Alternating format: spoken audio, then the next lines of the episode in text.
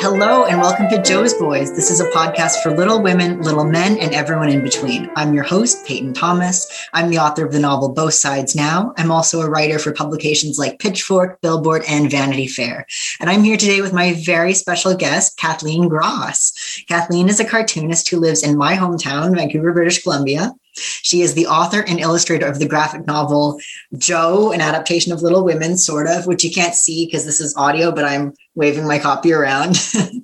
And her book is available wherever fine books are sold. She's also the author, I read, of the forthcoming Anne, a contemporary retelling of Anne of Green Gables, which is due out this summer. Uh, and out this fall, October twenty-fifth is the release date. So I think you can, not to jump in, okay, but I think you can pre-order it if you want. Uh, it's coming That's out right. this fall. Yeah. So pre-order Anne, it's out October twenty-fifth. And when she's not writing queer as hell adaptations of your favorite classics, uh, she teaches comics at Langara College. Kathleen, welcome to the show. Hi, thank you so much for having me, Peyton. I'm so excited to be here today. Yeah, as I said, like I have had you in mind as a guest for like a long time, and I'm so glad that you could make it. This is very exciting for me. Um, well, I love any excuse to talk about Little Women, and I love any excuse to talk about my work. So yes. I was very flattered that you wanted to have me on. And specifically, like, you know, real kindred spirits as far as like understanding Little Women is a queer text. Like, I know you're on the level. So let's get started. I mean, this is maybe an obvious one, considering I just intro'd you as the author of Joe, an adaptation of Little Women. But what is your relationship to Little Women? Yeah, I mean, obviously, I adore this book. I, I've read it, you know, so many times. I, I think I came to it as sort of like a, at a teen, and then just like immediately fell in love and read it and reread it. And yeah, it, you know, it, it always feels like also this book that becomes a connection to so many people, because my mom loved the book so much as well. And so many of my friends' moms loved the book. And it just always feels like a way to connect with a lot of people. Like so many people have this like really intimate relationship with the book and really feel like it's their book in a way. So, yeah. And it, it literally is your book now, which is very exciting. I got to do the most self-indulgent thing, which was take it and make it my own. Yeah. And I am going to want to ask you about Anne at the end, but like, I'm also mm-hmm. very curious about that as your like primordial queer text, but Um, for the time being, let me ask, and again, this might be a gimme, but um, which March sister are you? And keep in mind, Lori is a March sister.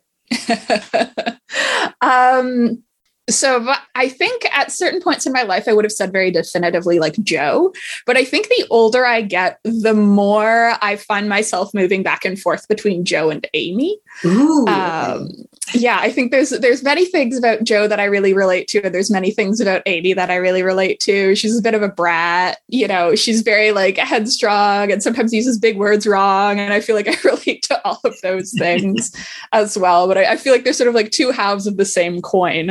And I always kind of return to both of them as characters that I really relate to in the book. That makes sense. I, I hear uh, a lot from people who were fans of the Greta Gerwig movie that like that changed the way they thought about or related to Amy.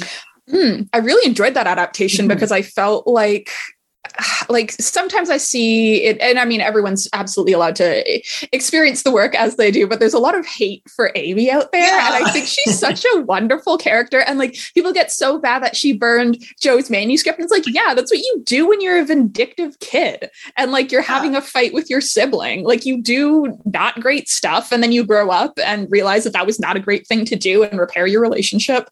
Uh, but I really enjoyed that the Greta Gerwig movie sort of like showed Amy in this very like understanding light and like gave a lot of character to her that is in the book, but I think sometimes gets a little bit overlooked in readings. Um, so yeah, I really enjoyed that.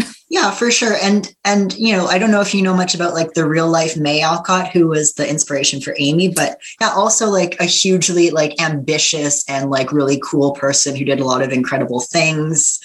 Oh, yeah. It was like over in Europe doing art stuff, like really fascinating person. Yeah. Um, so, yeah, I, I did enjoy with the uh, Gerwig adaptation, not to get too sidetracked here. But I, I thought that was a, a fantastic adaptation. And I'm always a little bit hesitant about uh, things that try too much to um, parallel the life of the author with the mm. characters in the book, because I think even if a book is based off of aspects of the author's life, there's still like distinct separations between the author as a person and the characters yeah, yeah. existing in their own universe. But I do think that movie did a pretty good job at like borrowing small details from Alcott's life and peppering them through the movie um, in a way that didn't feel too, too much like saying like right. Joe is one hundred percent Louisa May Alcott, but rather taking inspiration from real life details and being like, ah, this is how we can imagine this world. Yeah, that's such a good point. Like there are lines in the movie that are just from Lou's uh, diaries and journals and letters. And, and yet there's also like a very clear dividing line between like, okay, this is Joe and this is Lou and this is the fiction and this is the real, which is. Yeah. One scene that really stuck out to me that I thought was such a fantastic detail was they show footage of Joe like writing her stories and writing her books. And at points she's shaking out her hand and switching hands and going to the other hand. And Alcott actually wrote an entire book with her left hand. Because oh. you got an R S I, like she got a repetitive strain injury because you had to do it by hand back then. Like this was pre everything. You ha- if you were writing a book, you were writing that entire thing out by hand, and it's so easy to injure yourself that way. And you know, I mean, you know, right? It was her main way of providing for her family because yeah, her dad yeah. believed that work was immoral. Mm-hmm. Um, so yeah. she had to keep writing. So she had to switch her hand, and they put that into the movie. And I was like, oh, that's such a beautiful like little detail that shows the care oh. that went into that adaptation. I know. Yeah. Like everything note perfect. Yeah. I'm so glad we're on the same page about that. But you know, the adaptation we're talking about today is yours. Okay, fine. So, twist my arm. yeah. Um, normally in like, at this point in the episode, I would ask you to like recap the chapter that we're talking about. We're talking about your book. So Kathleen, would you mind recapping your book for listeners? Yeah, absolutely. So um, Joe is, uh, as the title says, an adaptation of Little Women in brackets, sort of. Um, and it's a very loose retelling of Little Women. And uh, we did, what I did with that is reimagined Little Women and sort of the themes and the characters is how they might appear today. So it's set in the modern day. The characters have been um, aged down to be in middle school. I mean, obviously sort of Little Women as a book follows the scope of the lives of these characters. And I tried to kind of keep it down to about a school year um, to show the lives of these four sisters. Uh, Meg's just going off to high school. Joe's in grade eight. Beth is grade six and Amy's grade five. Um, so Beth has recovered from leukemia and is joining school band and sort of like learning more about music. Amy's doing art projects, uh, but Jo is really the focus of the book. And she has started this secret blog that's just for her to practice her writing uh, and tell little stories about her family. And then um, at the start of grade eight, she gets asked to join the newspaper club by this girl, Freddie. Um, and she decides, well, oh, I really like writing. So I guess I'll, I guess I'll join. Seems kind of not what I do. Like I like creative writing. Newspapers are boring, but whatever, I'll give it a try. Uh, and she at first really struggles with trying to write in this new format and then has to like learn how to get better at that. And then sort of crushes form and Joe sort of comes out um, as a lesbian. Um, Laurie's around as a best friend. Um, so lots of familiar faces from the original work, just sort of with a twist. Yes. Yeah. And I really loved it. Like I, I read this last spring kind of during a pretty bleak period of quarantine and it was, it was a nice kind of deep breath, you know, in a dark time. So, I mean, I think for me, kind of the standout biggest change you've made is the decision to turn Professor Bhaer, who is this middle-aged German man. Like we're going to spoil things. So, you know, my apologies. You turn Professor Bhaer, you know, the middle-aged German man into Freddie, who's like this very sweet black girl who runs the school paper and Joe's crushing on her hard. So can you talk about what went into that decision and the choice to adapt um, Professor Bhaer in that way? Yeah, I, I think it was more sort of focusing on the relationship between Joe and Professor Bhaer. And like, uh, to me, there is like a sweetness to Bhaer as, as a character in the original. So just try to bring that into like a new format and change up what we expect from the characters and maybe make it a little bit more um, reflective of today's society um, and stuff like that. Yeah. Yeah, for sure. And, you know, that's that's one of the hardest things about or if you're doing an adaptation of Little Women, I think a lot of people really struggle with Bhaer because he kind of comes in right at the very end. He's he was, you know, Lou kind of devised him as a funny match to sort of mess with people. So what was it like? Um, I'm sure that, you know, as you were kind of outlining and figuring out what you were going to do, how did like the choice to loop Freddie in from the very beginning, how did that affect your process? Yeah, well, I mean, I love like Friedrich Bhaer as a character. Okay, I really okay. like him, and I like him as a pairing for Joe. And like knowing the behind the scenes that he was a little bit of like an F U to the readers, because they kept asking Alcott, like, who's Joe gonna marry? Who's Joe gonna marry? And Alcott being like, uh, I'm gonna do what I want um, and go in a completely different direction that if you're sort of like used to kind of a more typical romantic pairing, you might be like, ah, that's not what I want. I wanted Joe to be with Laurie yeah. um, or whatever. I know that's a very popular opinion, but I always really liked Bhaer as a pairing for Joe. So I just knew right off the bat that would be how I would reinterpret sort of like that relationship into the modern day with, with sort of like middle schoolers and crushes. Cause yeah, I'm so fond of Bhaer. What do you, what do you like about him? Cause I'm kind of a hater. Maybe you can pursue. Oh, him. Interesting. Um, I think I always just kind of like sort of like older kind of figures who offer like comfort and care. Like that always I find very like compelling or appealing, I guess. Like I feel like he comes in and sort of like challenges Jo in the way that she needs to be challenged. Like he doesn't like he lets her do her thing, but he doesn't just or like appreciate it at face value. He really cares about what she does and wants him to, wants her to be the best that she can be. And if she's doing bad work, he'll tell her and yeah, be like, this yeah. isn't working. And I think that I always really enjoyed as a relationship dynamic, because I think that's so important in like relationships and friendships to be both like supportive of your friend and part friends and partners work, but then also be upfront with them if something's not working. Because I know as a creative, I appreciate yeah. it, even in the moment when I might be like, oh, Uh, what do you mean I'm not perfect on the first yeah. try? Like I always really appreciate when someone takes the care to be like, hey, I think you missed the mark here. Like, what if we tried doing it this way instead? Like, I find that so much more beneficial than sometimes upon reflection being like, oh, that thing I made really wasn't good. And when I asked for feedback, people just said it was fine. I don't think they were telling me the truth. Like I always appreciated that very truthful element in their relationship. Okay. Okay. Yeah, I can, I can see that for sure. Do you have a favorite like cinematic Bhaer then? Like anyone on screen who you think has just nailed it or? Mm, I'll be honest. I like don't actually really engage with Little Women beyond the actual text okay. itself. I've seen okay. the nineties one once or twice. And then I've seen the twenty nineteen one twice, I think. And then there was a mini series that came out, I want to say twenty seventeen or twenty eighteen, yeah, yeah. Um, that I have on D V D, but haven't watched because I don't have a D V D player. Okay. Um, so it's on my shelf and I'll watch it eventually.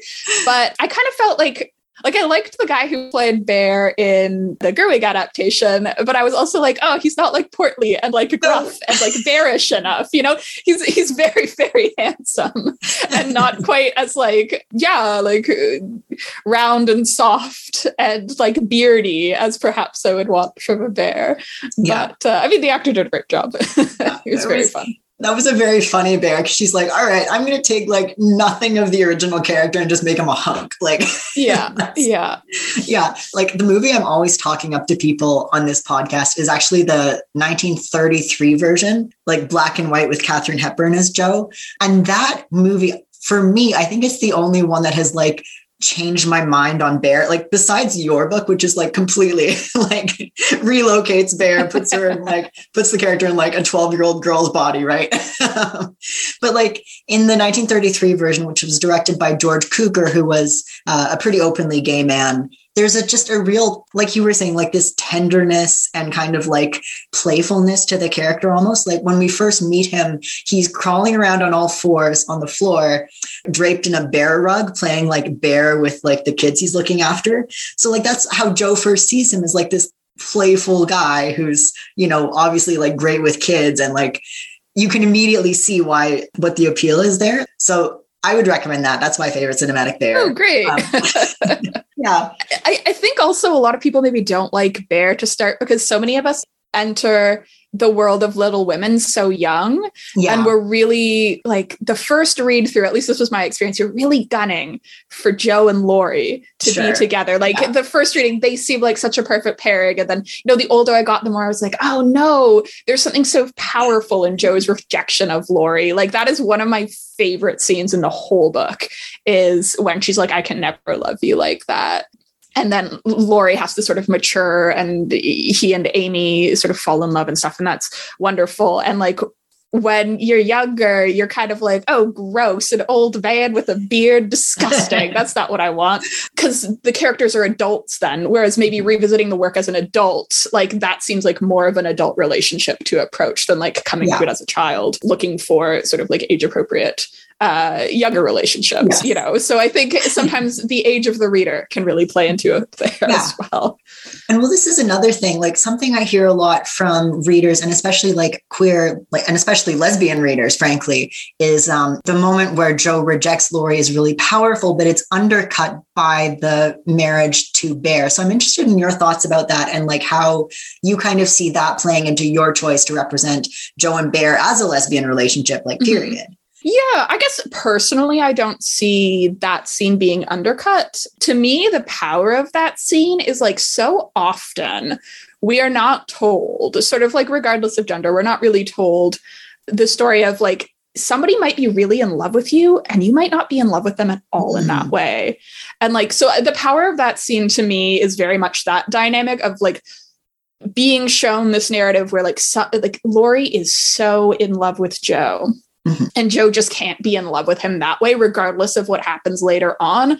Um, I think for many people, it is an earlier first interaction with the story that like, you can say no in that moment. Just because someone is like deeply and desperately in love with you doesn't mean you have to reciprocate in any yeah, way. Okay. And like, you can have the power to still love them as a friend and care about them, but also not feel the pressure to step further and be like, well, I guess I'll try something romantic because you feel this way, but really like right, interrogating yeah. your own feelings and thinking like, do I feel that way or do I feel differently? And like being true to those feelings. So that's what I think the power of that scene is. Okay. So for me, it's okay. not undermined by Bhaer showing up later on, because like, regardless of if Joe found a different person to fall in love with at any point, like, the Laurie scene would still be so like true and real to me. It, you know, it's sure, yeah. life's complicated, you know? Yeah. I was just curious about it because in your book, Laurie, uh, he, he slips Joe a Valentine at Candygram, and Joe just like runs out of the room because she can't deal with it. And, and responding to Laurie and just saying, I don't feel that way about you. It becomes kind of, she sort of, Laurie is one of the first people to whom she articulates, like, I don't know if I could feel that way about any boy. And so he's kind of a stepping, like that moment, that rejection mm-hmm. is kind of a stepping stone to her realizing, wait, I'm gay. So I was just, I was curious if you saw like the relationship in the book that way. Like, was there any point where, was jo- Laurie never an option? Was there ever a point where you were like, maybe I'll represent Laurie as a girl? No, in, in my adaptation, very much like, because I find that scene between Joe and Laurie so powerful, like I knew that had to be in there. I think it's just like a really important message to have out there that like, even if someone is really, really in love with you or thinks that they're really in love with you, you do not have to be in love with them.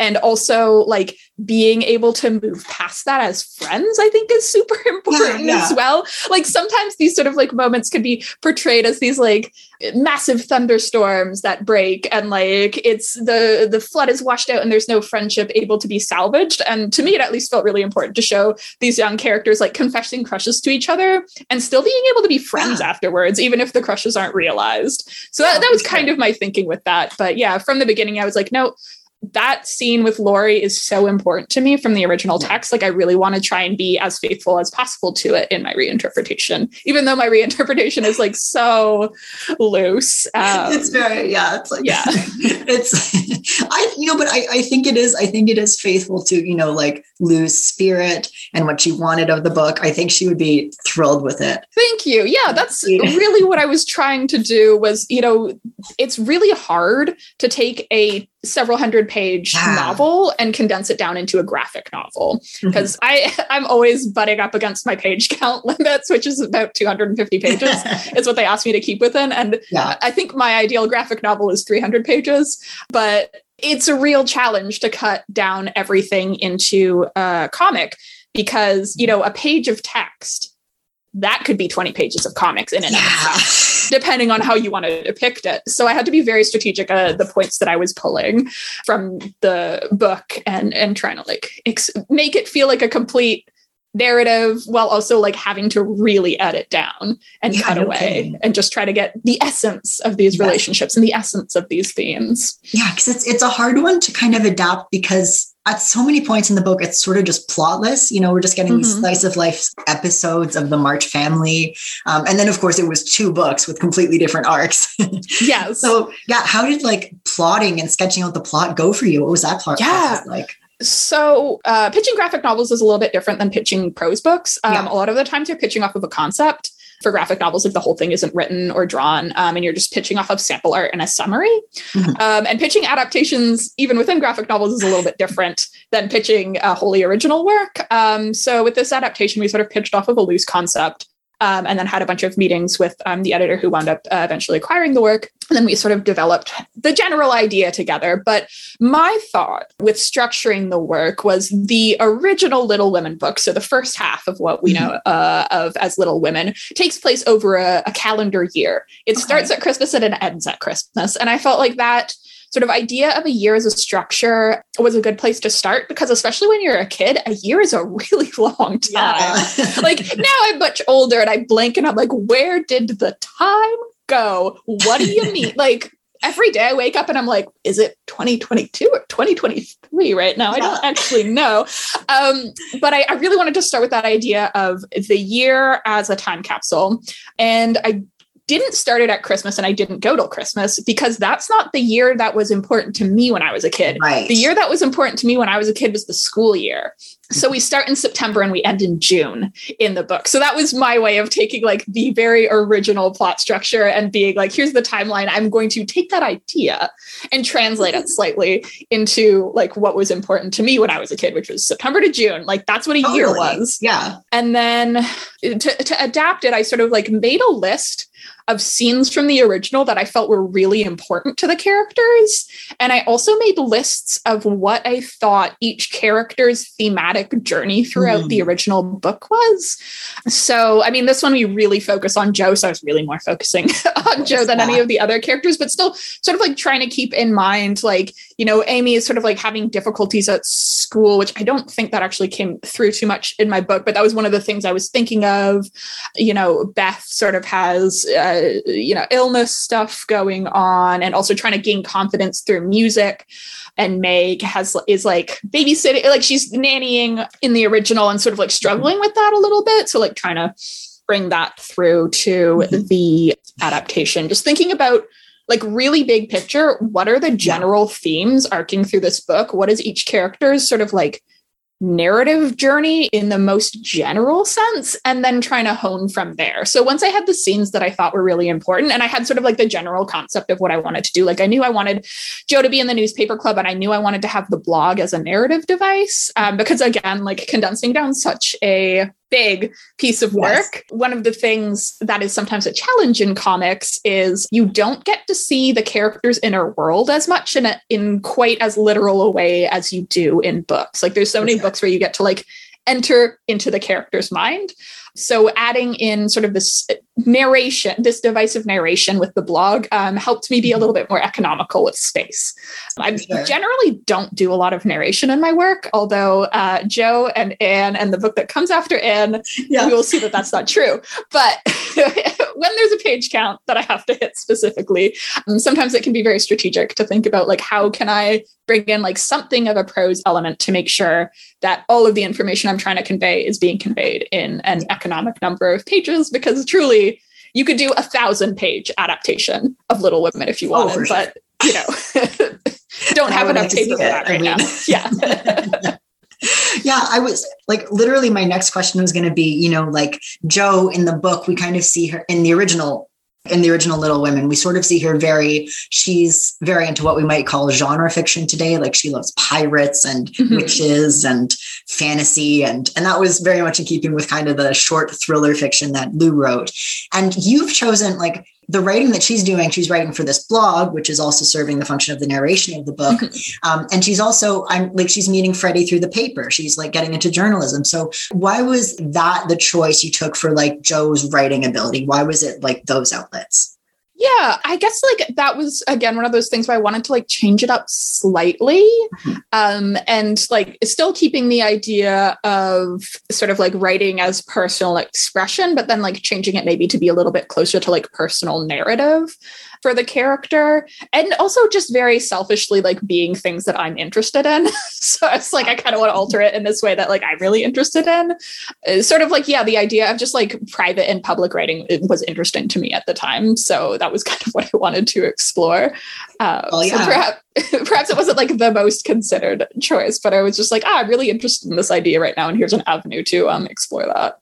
No, and I think it, it winds up being a great device, especially the blog and the narration. It allows you, like, it's so clever as an adapter to kind of just use that to like cut to the heart of what's really important. So love that choice for you. And the next question I have is sort of like, as a fellow, like, person who released their debut book in a pandemic.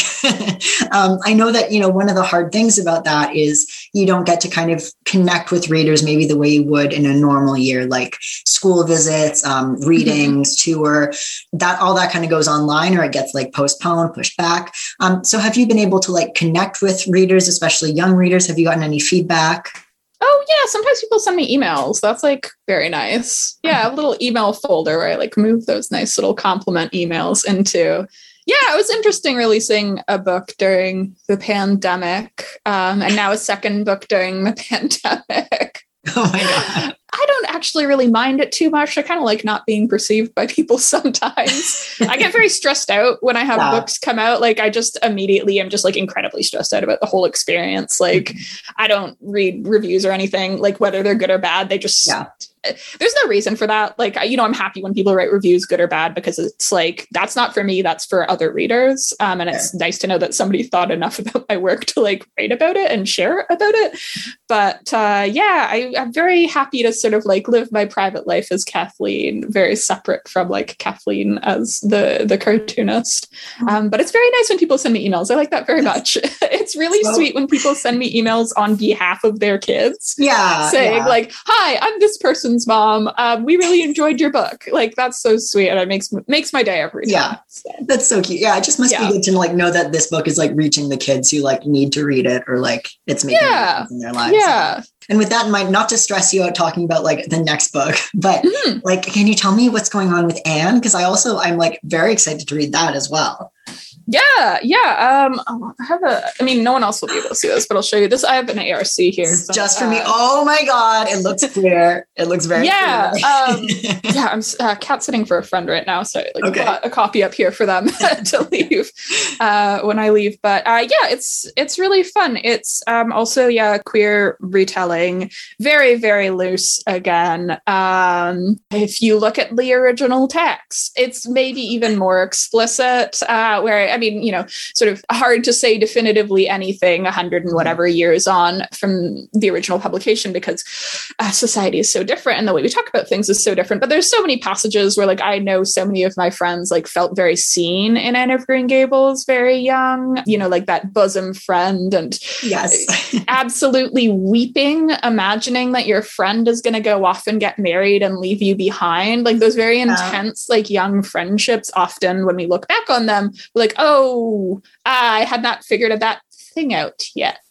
like, so yeah, I, I mean, I love, love, love, love Anne of Green Gables. Like much like Little Women, it's a book that's incredibly dear to my heart. So when I got the opportunity to adapt it, I was incredibly excited uh, and also very stressed out because I know how much yeah. people love that book. I hope they at least enjoy that I have made the decision to sort of like speak to the relationship between Anne and Diana and have some fun with that. But it's... Yeah.